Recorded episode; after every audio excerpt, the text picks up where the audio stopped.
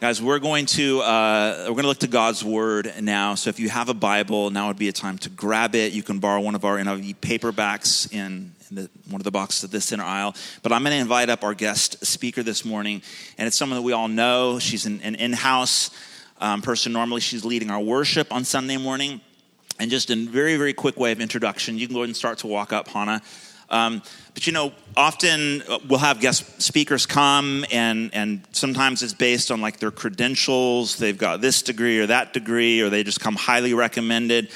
Hannah Calloway and her husband Gabe are people that I've been been walking closely with over the last three years, and just watching them follow Jesus, serve, give, raise their family, and just just trust the Lord in ways that inspire me uh, to trust Jesus even more in my own life. So, with that said, um, guys, why don't you help me welcome Hannah Calloway?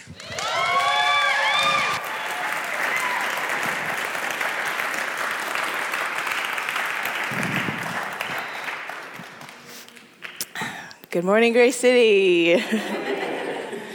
I'm going to sit for a couple minutes to get my bearings. I'm so honored to be here in this capacity, wearing a little bit of a different hat this morning, but so honored. Uh, I forgot my glasses at home, and usually I do that on purpose so I, I had to see your beautiful faces because you'll distract me, but I actually legitimately forgot my glasses this morning. Uh, so if I go like this, I'm not glaring, I promise. Um, we, we love this church, my family and I, we love this church. We're so excited for what God is doing, how He's moving, how He's blessing all of us and challenging us and having us grow together. So I am, I feel very privileged to be here speaking with you this morning. What I'm going to talk about today is something that has been a work in my heart for a good long time now, but sometimes it takes a while to process those things, and I felt God calling me to speak about it.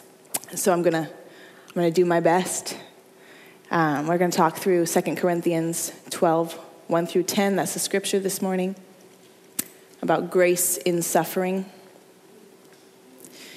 Don't be alarmed though, I may take a couple seconds. I'm going to leave some space, kind of like breathing room. I'm not going to rush ahead because I, I want to make sure that I'm listening to the Spirit and how He's leading. So if I take a couple seconds, just go with it. I'm going to pray. God, you are here this morning. You are good. You are present. Father, I ask for wisdom, as this is a difficult topic to talk about.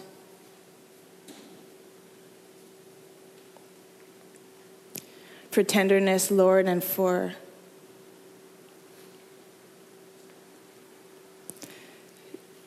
foresight, God.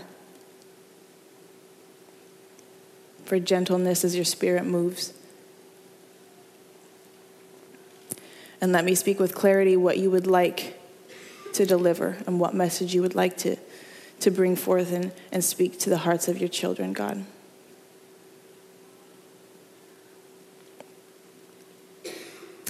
Trusting you this morning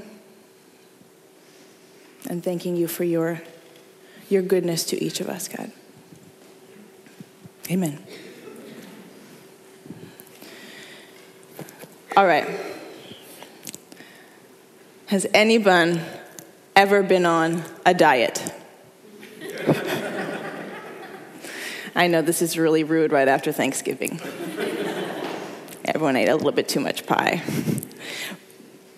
And so I'm asking that question, but I do know I've, I've watched some public speakers before, I've listened to some podcasts, some pretty awesome people up here, and I've kind of got the feeling that a good public speaker at least once uses an acronym. So, because those are really cool to do, I'm just gonna get this out of the way. Did I eat that? has really nothing to do with what we're talking about today, but I wanted to say it so I could be cool. But really, uh, my girlfriend does this Whole30 thing every September. She asks me to do it with her. And I graciously say no, because that sounds horrible. and just to clarify, a diet is just what you put in your body. You can do like South Beach or Atkins or whatever. I'm just talking about have you ever taken something out of your diet to see how it would affect something? Okay. I went to a naturopath about eight years ago to try and figure out what the heck was going on with my body. And uh, she put me on this diet for a month. This lady had me cut out sugar, gluten, caffeine, and like five other main ingredients that basically define every potlucking raised conservative Baptist everywhere. and it was an abomination. It was horrible. It was horrible. So if you've cut something out of your diet before, the first three days, if you're being really intentional about it and it's something big like sugar or caffeine, the first three days are really hard. it's really hard. It's when you really want that thing the most, and your body is going through withdrawals. So it's like, oh my gosh, what are you doing to me? What are you doing to me? It's tough. So I did this for a whole month. And at the end of the month, I I could not believe how much clearer my mind was. I couldn't believe how much more energy I had or how much I sl- how better I slept. It was just crazy. Just taking some things out that really made me function at a higher capacity. Um, I felt stronger. I felt more motivated. I didn't feel lethargic. That kind of thing. Uh, it really made me realize how much my body was addicted to processed foods, how much it, it relied on sugar and caffeine to get me through. Which, on its own, don't get me wrong, those things are great. Those things are awesome. And there's a time and a place for them. I'm never going to give up coffee. I love it. Unless God asks me to, but I don't hear that in my life. I got three little babies at home, and my husband and I go to bed at night knowing that we can get up in the morning and drink coffee. So I feel you, it's a good thing, but just stay with me here. Uh, it made me also wonder if we're going to take this one step further, how, let's see, how long I had functioned um, thinking I was functioning at my best in a subpar state. My mind was just here where it could have been here. My energy level, level was here. It could have been here. I didn't know how much better it could be because I was just so used to what I was doing, the habits I had formed. If we're going to take it one step further, what do you think happens to a mind when it consumes the same processed half truths, half truth thoughts? over and over again. What message does it send to the heart? And what action flows out of that thought process? We're going to talk about Second Corinthians today. We're going to talk about pain. And I'm hoping to do my best to move through the scriptures and let the Lord speak. But the thing that has been on my heart for a good long time now is I see a severe malnutrition in my own heart, and I think in, in, in, our family members. And I'm not pinpointing anybody, but as a society, I think we've been malnutritioned, malnourished. Thank you. And we're not even aware of it. We've been so used to and acclimated to the culture we're in that we think we're functioning at our best, and we're not. I don't want to be dramatic about this, but I do want to think seriously because I think it deserves more thought than just something passing or flippant. If you have your Bible, Let's turn together if I can find mine. I've had this since like I graduated high school, so there's tons of notes in here. 2 Corinthians 12, 1 through 10. It also is on the screen.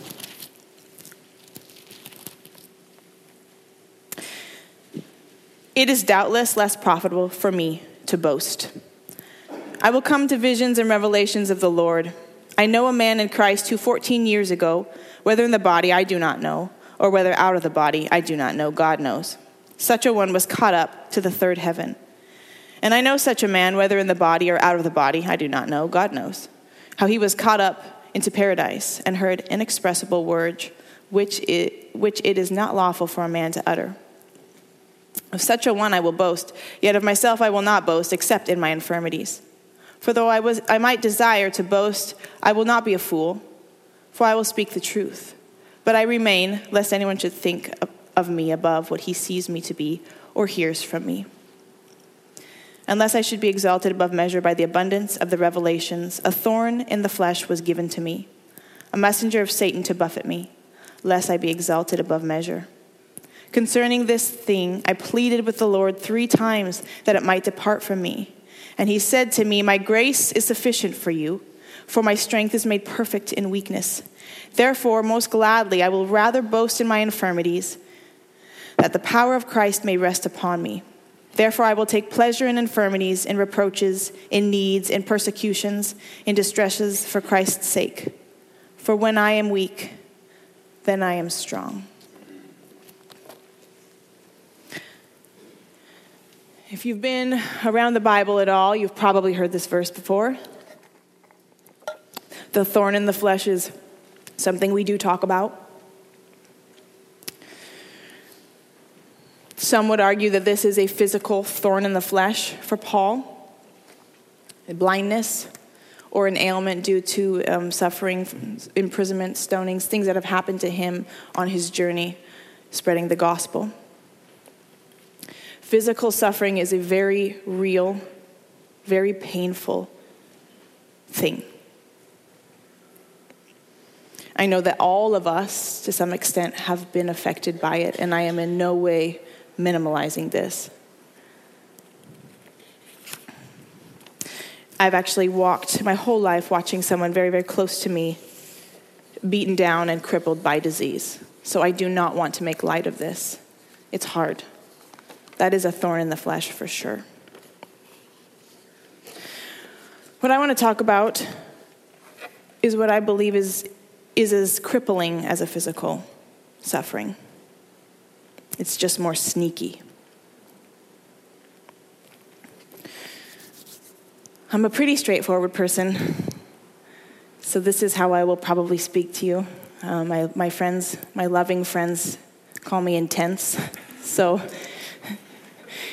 just know that whatever I'm saying, it's, if I'm speaking with intensity, it's because I care so much about this family and what God has called us to and what He has freed us from. And I love us so much, I don't want us to walk in that kind of suffering or pain. I just speak plainly. So, I want to focus on three things this morning. I want to talk about fear I want to talk about control, and then I want to talk about Jesus. In verse 7, talks about the thorn in the flesh, right? This messenger of Satan. Other translations is a, a message from Satan. How I read this is words from the devil.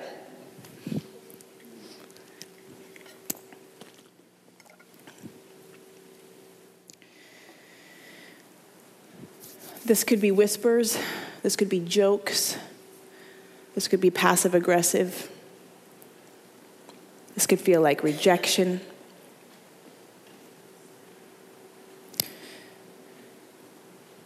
I don't think any of us is, is immune to that. From the time we are cognizant of what is going around around us, understanding feelings, interacting with people, we are going to experience this.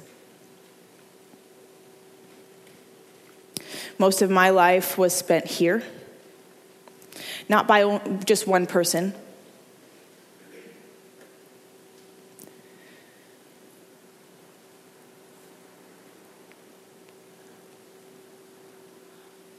But it was a painful place to be.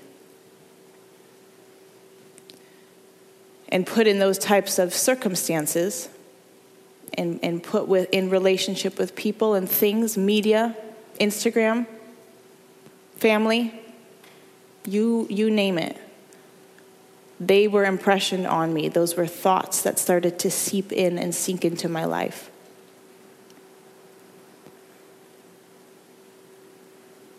The whispers of, you're not good enough.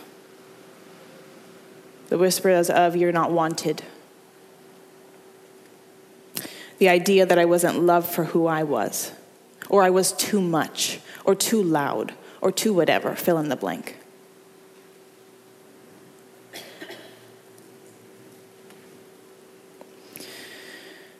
Those thoughts were whispered into my life, those words were whispered into my life.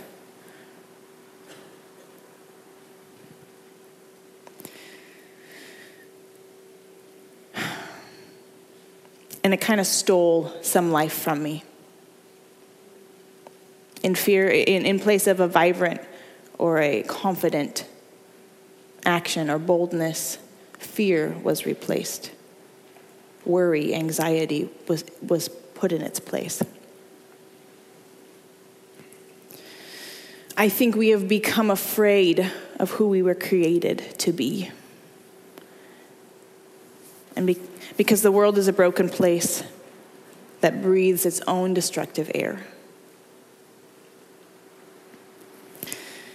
So many times in the last couple weeks as I prepared for this, I was just struck with paralyzing fear. I was afraid it wasn't going to make sense. One of the biggest insecurities for me is that someone will think I'm stupid. And that fear is, is it can be overwhelming at times.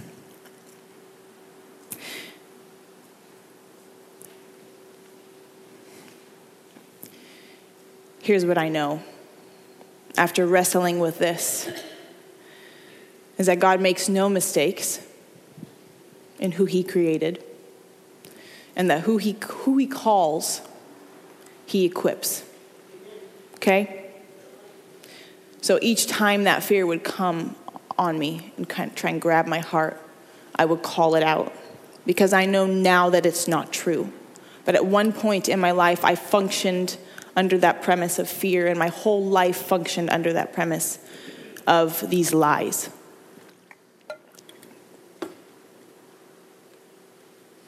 Okay?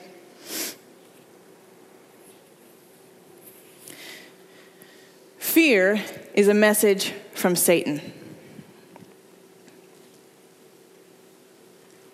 Just so you know, God does not govern in fear. Okay? His kingdom does not run on fear. These are things Satan does not want us to know. He tricks us, he twists truth to make it form into a nice little package of what he wants and presents it to us. Okay? God's banner over his children is love. That is his kingdom. That is what he governs with. So if panic attacks you in the middle of the night, if anxiety wakes you up, if fear grips you, makes a mockery of who you are, that is not from the Lord. If your past is brought up to haunt you, that is not from the Lord. Okay? Thank you, Lynn. I love it when you do that. I know.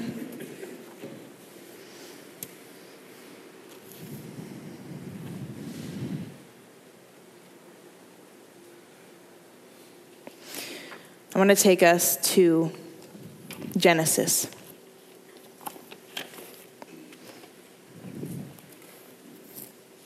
Genesis 3, 4 through 7. I'm going to move on to control.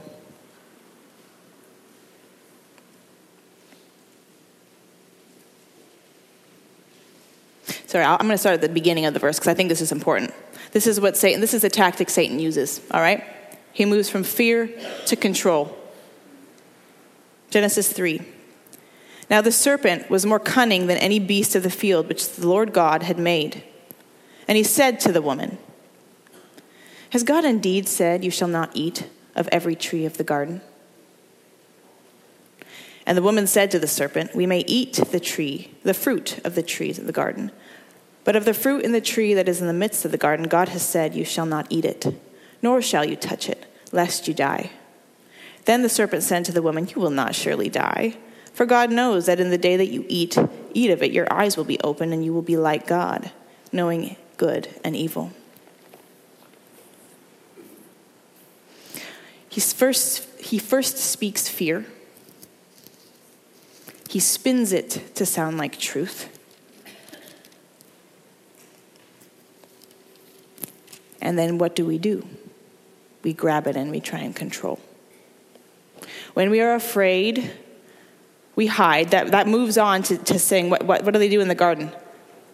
They go and sew fig leaves together. They see they're naked and they go and sew fig leaves together. Like, oh, shoot. Didn't know that. I didn't know this was going on. Okay, control it. All right, so when we are afraid, we hide, we cover, and then we control. Satan said, You will be like God. You can have the control, you can rule your own life.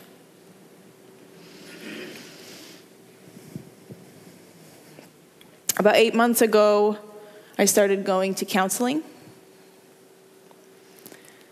And I, am actually, I'm, a, I'm in a good place. And I just want to say this for all of you who are in a good place. You don't have to be in a bad place to go to counseling. In fact, I think everyone should be. It's a good place to go process feelings and thoughts. It's beautiful.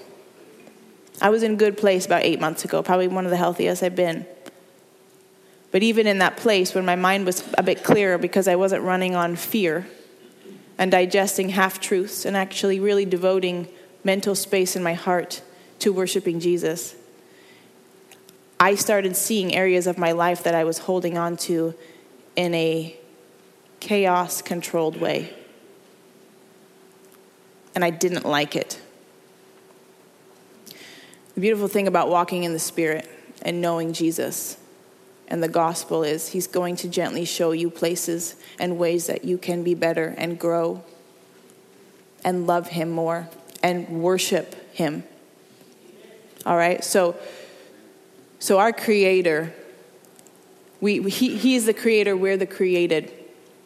Our, our purpose is to worship. All right? You cannot have two gods. You cannot serve God and serve yourself. It, it doesn't happen. And so when I found myself trying to control situations and to control my children and to control the way things were going or my money or my time or my business, these things were consuming me. And the control I thought I had was controlling me, and it was actually driving me out of control. So I, I texted my husband and I said, I need help. I don't know what to do. something, something to the extent of do it for me or something. I was at a place where I could be so honest to ask for help and so vulnerable. And that doesn't happen very often, and I, I praise the Lord for that. So he found me this exceptional woman.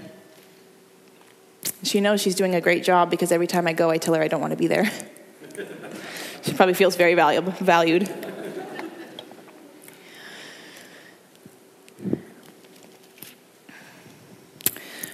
But I started to recognize that some of the control I was feeling was masked because of a fear I still had. And there were still parts of me that needed fixing and love and light to be poured into my heart.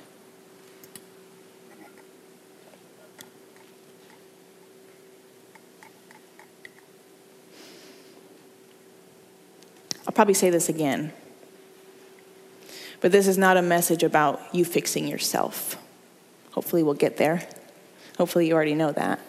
There are many things you can do and many things I believe in that are, that are helpful and God given. Medication is a beautiful thing, counseling is a beautiful thing. It's good, it's healthy. Relationship is a, is a beautiful thing, but no one knows us like the one who created us. No one knows our potential like the one who gave us that in the first place. So there's no one thing you can do to fix this. This is not a self help talk.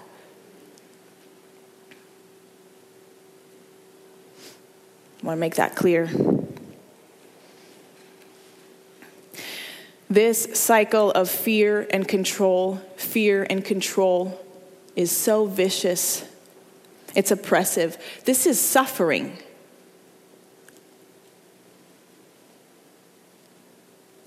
And I understand that it feels weird to think about it that way. At least it does for me because I'm the kind of woman who wants to pull herself up by her bootstraps. I don't want to show weakness. I want to fix it before I bring it to you. I want it to be perfect.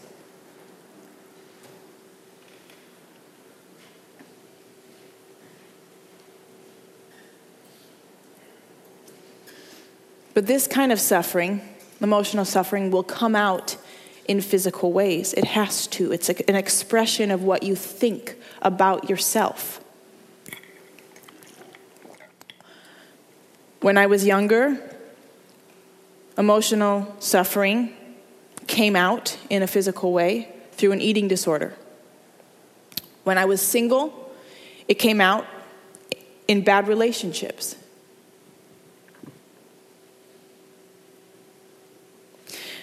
The hardest part of that is most of the time I thought this was stuff that I, I did to myself, so I deserved it. And it, and it made that cycle go again and again.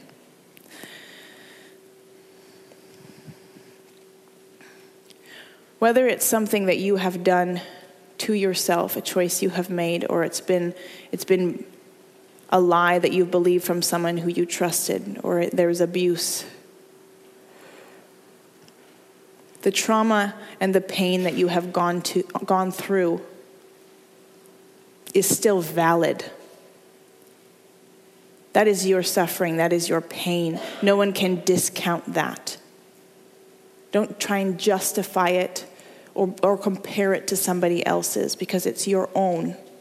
And if you do that, you're just stuffing feelings. You're not processing through them. You're not processing through the, the heartbreak of it all.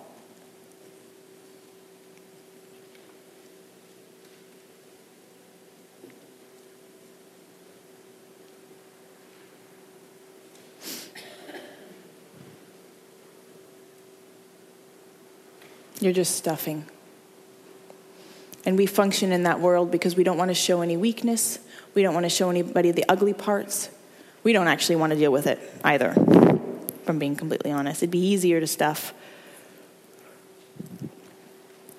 But I heard this once that the opposite of love is not hate, it's complacency. This is what Satan wants from us. He wants complacent people who don't move to action because they're stuck in a cycle, they're stuck in fear. That we're too small, we don't matter. What we have to give is not enough.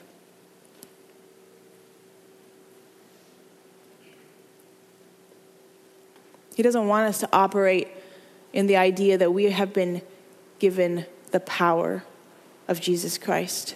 He does not want us to think about being heirs, adopted sons and daughters.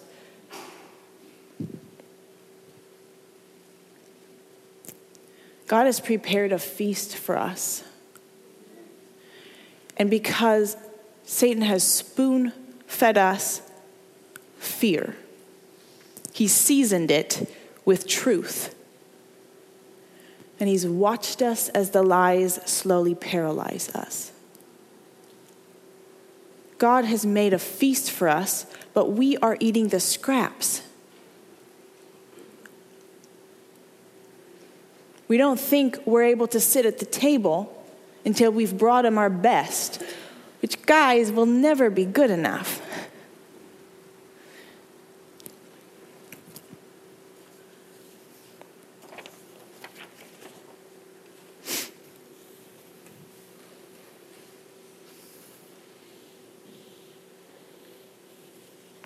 Okay.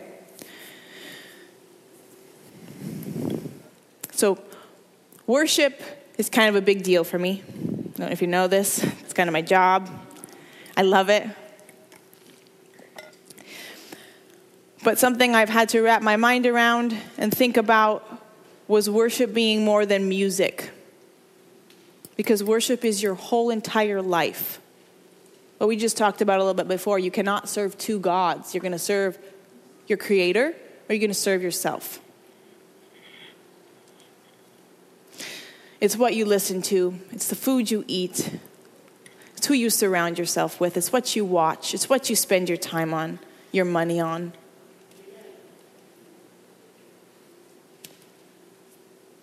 Go look at your bank account and you will find what you spend time and money on. You will find who you worship. Okay, if you're not worshiping God, that's breaking relationship with Him.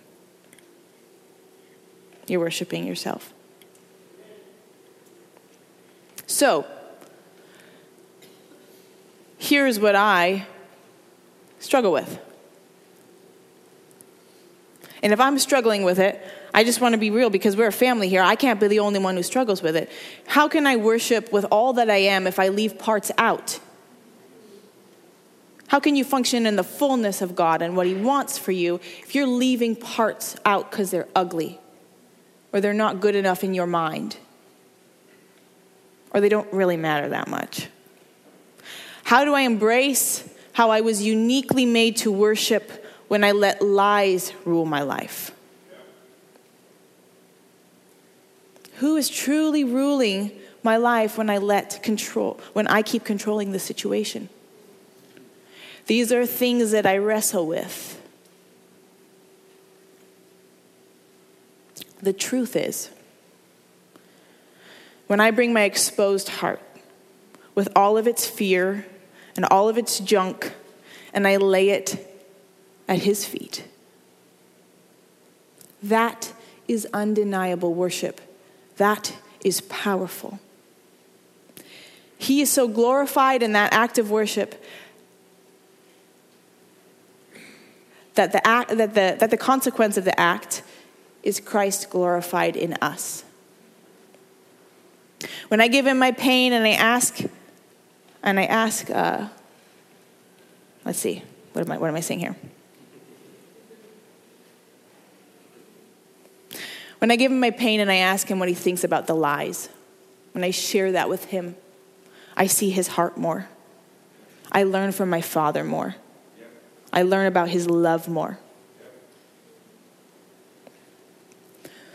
When you go to your father and you show him your dreams, your pain, he will never laugh at you. He will not mock you. There is no passive aggressive nature about our Father in heaven. Okay? He will not call them stupid or that they don't make sense. He says to me, Daughter, I know those dreams. I created them for you, and the things you think you can do are so small compared to what I want to do in you and through you. You are beautiful. I am validating those dreams, those passions. I do not reject you. Maybe somebody in your past has rejected you. Maybe somebody told you you were stupid or small or that you were insignificant, you didn't matter. God says, I will not reject you, but I will reject those lies.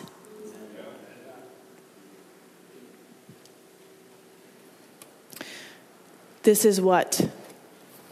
He'll take this word, this gospel, and he will say, This is what I this is what I know about your worth. This is what I say about your worth.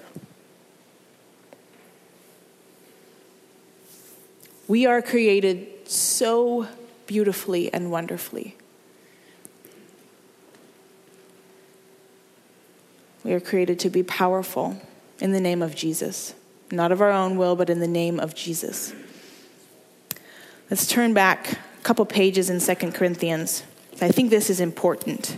I think when it comes to fear, when it comes to taking action against lies that have been spoken into your heart, changing changing your thought process because let's be honest, our thoughts will move into action and those actions will create patterns in our life. All right? 2 Corinthians 10 1 through 6. Now I, Paul, myself am pleading with you by the meekness and gentleness of Christ, who in presence am lowly among you, but being absent am bold towards you. But I beg you that when I am present, I may not be bold with the confidence by which I intend to be bold against some who think of us as if we walk according to the flesh. For though we walk in the flesh, we do not war according to the flesh. For the weapons of our warfare are not carnal but mighty in God for pulling down strongholds, casting down arguments, and every high thing that exalts itself against the knowledge of God, bringing every thought into captivity to the obedience of Christ, and being ready to punish all disobedience when your obedience is fulfilled. Bringing every thought into captivity to the obedience of Christ. Every thought captive. That is hard work. That's so hard, especially if you're not even sure where the thoughts are coming from or what the thoughts are. Remember, have you ever had an argument? You're like, I don't even know what we're fighting about. It's kind of crazy, but every thought captive. Run it against Scripture. What are these things that you're believing? What are these movies you're watching? What are these books you're reading? These podcasts you're listening to? What are you Googling? Run it against Scripture. Get to know your Father, get to know His heart. This is not easy to do. This is not one time and you're done, okay? It is so much easier to be complacent, to lay on the couch, to scroll Netflix. You want to watch another episode? Yep, Okay? This is not easy to do. Every thought captive must be a priority, it must be practiced, it must be a new habit. Remember that diet I went on with the naturopath? My body was clean and free and healthy, and I was functioning so great, sleeping so awesome, and I slowly started putting sugar, caffeine, gluten, all those things slowly, just a little bit at a time, a little ice cream here or a little bit of that there, back in my diet. Again, those things are beautiful and wonderful, and I'm not knocking them. But it started to send me back to my old pattern of eating. Pretty soon I was back to feeling lethargic, not sleeping well, unhappy. Back to the same old comforting suffering, it's what we know. These are habits that we have formed since childhood. These are ways of thinking we know since birth.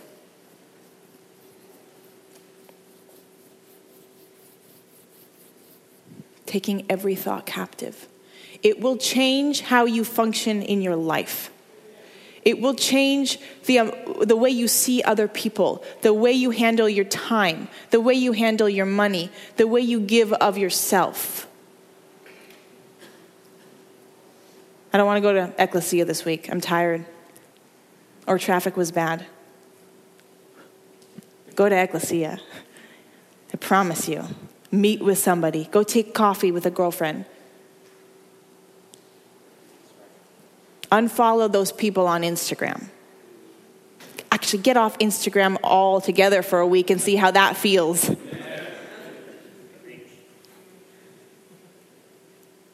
Give. How does that feel to change your giving patterns? To go without two coffees a week or five coffees a week? See how that feels for a week. When you are going to take every thought captive and give it to Christ, your relationship with Him will grow. And again, like I said, He's never going to mock you or bring up your past to haunt you. He will make a way for healing to come in. And love and light to come in those places that are dark and hard and cold. He is safe. First time I ever experienced grace and suffering was on November 18th, 2013 at 3:55 a.m. That early morning, I held the most powerful example of God's goodness in my arms. I never wanted children. Not because I didn't love them, not because I didn't think they were cute and stinky and loud. I was terrified of labor. Absolutely terrified these fears in my life that told me I wasn't good enough, I wasn't strong enough, I wasn't capable enough, those fears were paralyzing me. And what if those fears were true? You know, that's in the back of your mind. I promise you. I, I know it's true. Th- th- those lies are in the back of your head because they're what? They're like half truths. Maybe once in a while you weren't strong enough. Once in a while you did fail, right? So those fears are in the back of my mind. If I fail at this, I am going to be a failure. That is my identity. I will take that and I will be that. I was terrified of labor. Also, I didn't know how I was going to feel during that process. So there's that control piece, right? It's a vicious cycle fear and control.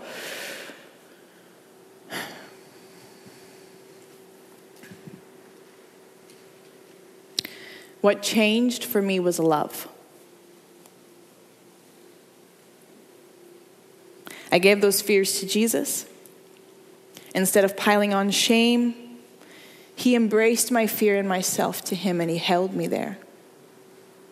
And something that you experience when you're in the presence of Jesus is peace. That peace surpassed my understanding, my physical understanding of what was possible. That peace surpassed my fears. Not that I didn't feel the fear, but that I walked in faith despite of it.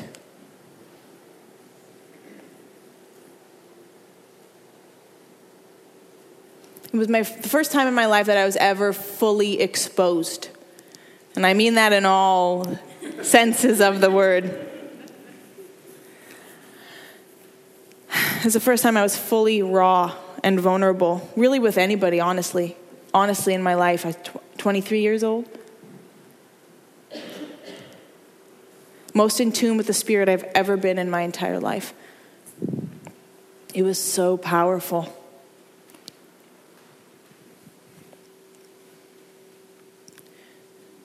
That act for me was an act of worship, of, of giving my, putting myself aside and being fully present in the power and in, in, in the faith of what Jesus was going to do in my life.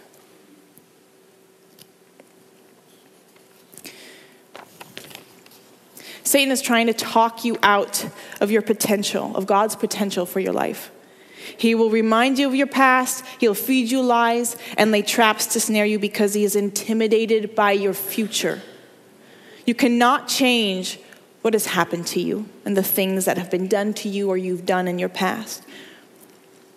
What Satan wants to do is continue this cycle of pain, fear, and control. Only God can change your future. And what a beautiful future it is. This is hope. If it were up to me and if I were worshiping myself, I would be continually in a, in a cycle of fear and control. So, this last Tuesday, I was in staff meeting processing this message with you. I love our staff. I love this church so much. They were so gracious.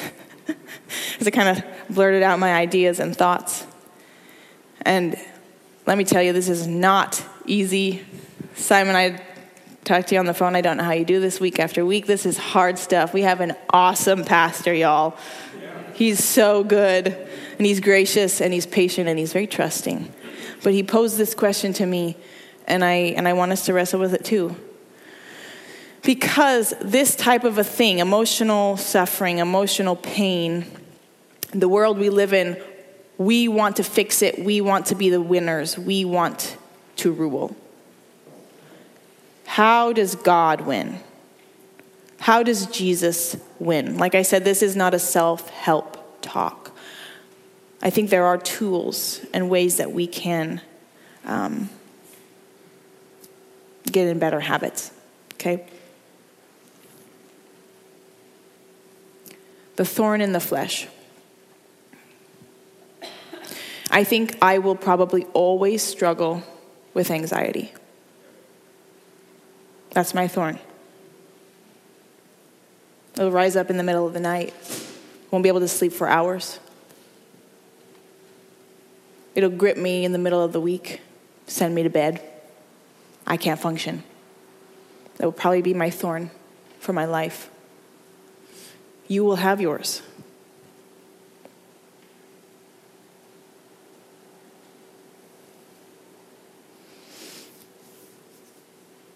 When I worship in this vulnerable state, when my anxiety grips me, or when fear haunts me,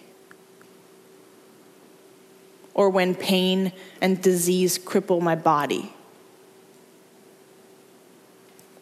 When I am exposed and I am broken, when I take this pain to the cross and I cry out for my Savior, who knows me, I say it's too much for me. When I am weak, then I am strong. His love will seep into those rejected parts that we shut out, we don't want to deal with. His love will loosen our grip on the control we struggle to keep. His love will conquer those fears that hold us back from experiencing all that He has created us to be. There's no other God like that. There's no other kingdom like that. There's no other kingdom that functions this way. Okay? There is no other army that chooses love as its weapon to break down strongholds. There is no other economy that looks at debt and then looks at the cross and says, forgiven. Unconditional. It cost. It cost God everything. It cost him his son but we were invaluable to him.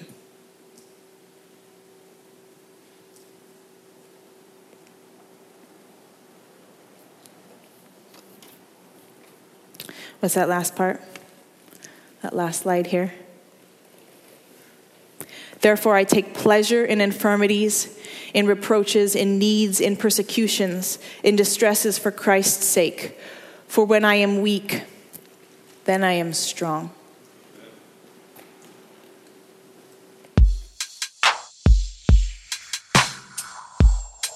Now listening to Grace City Portland.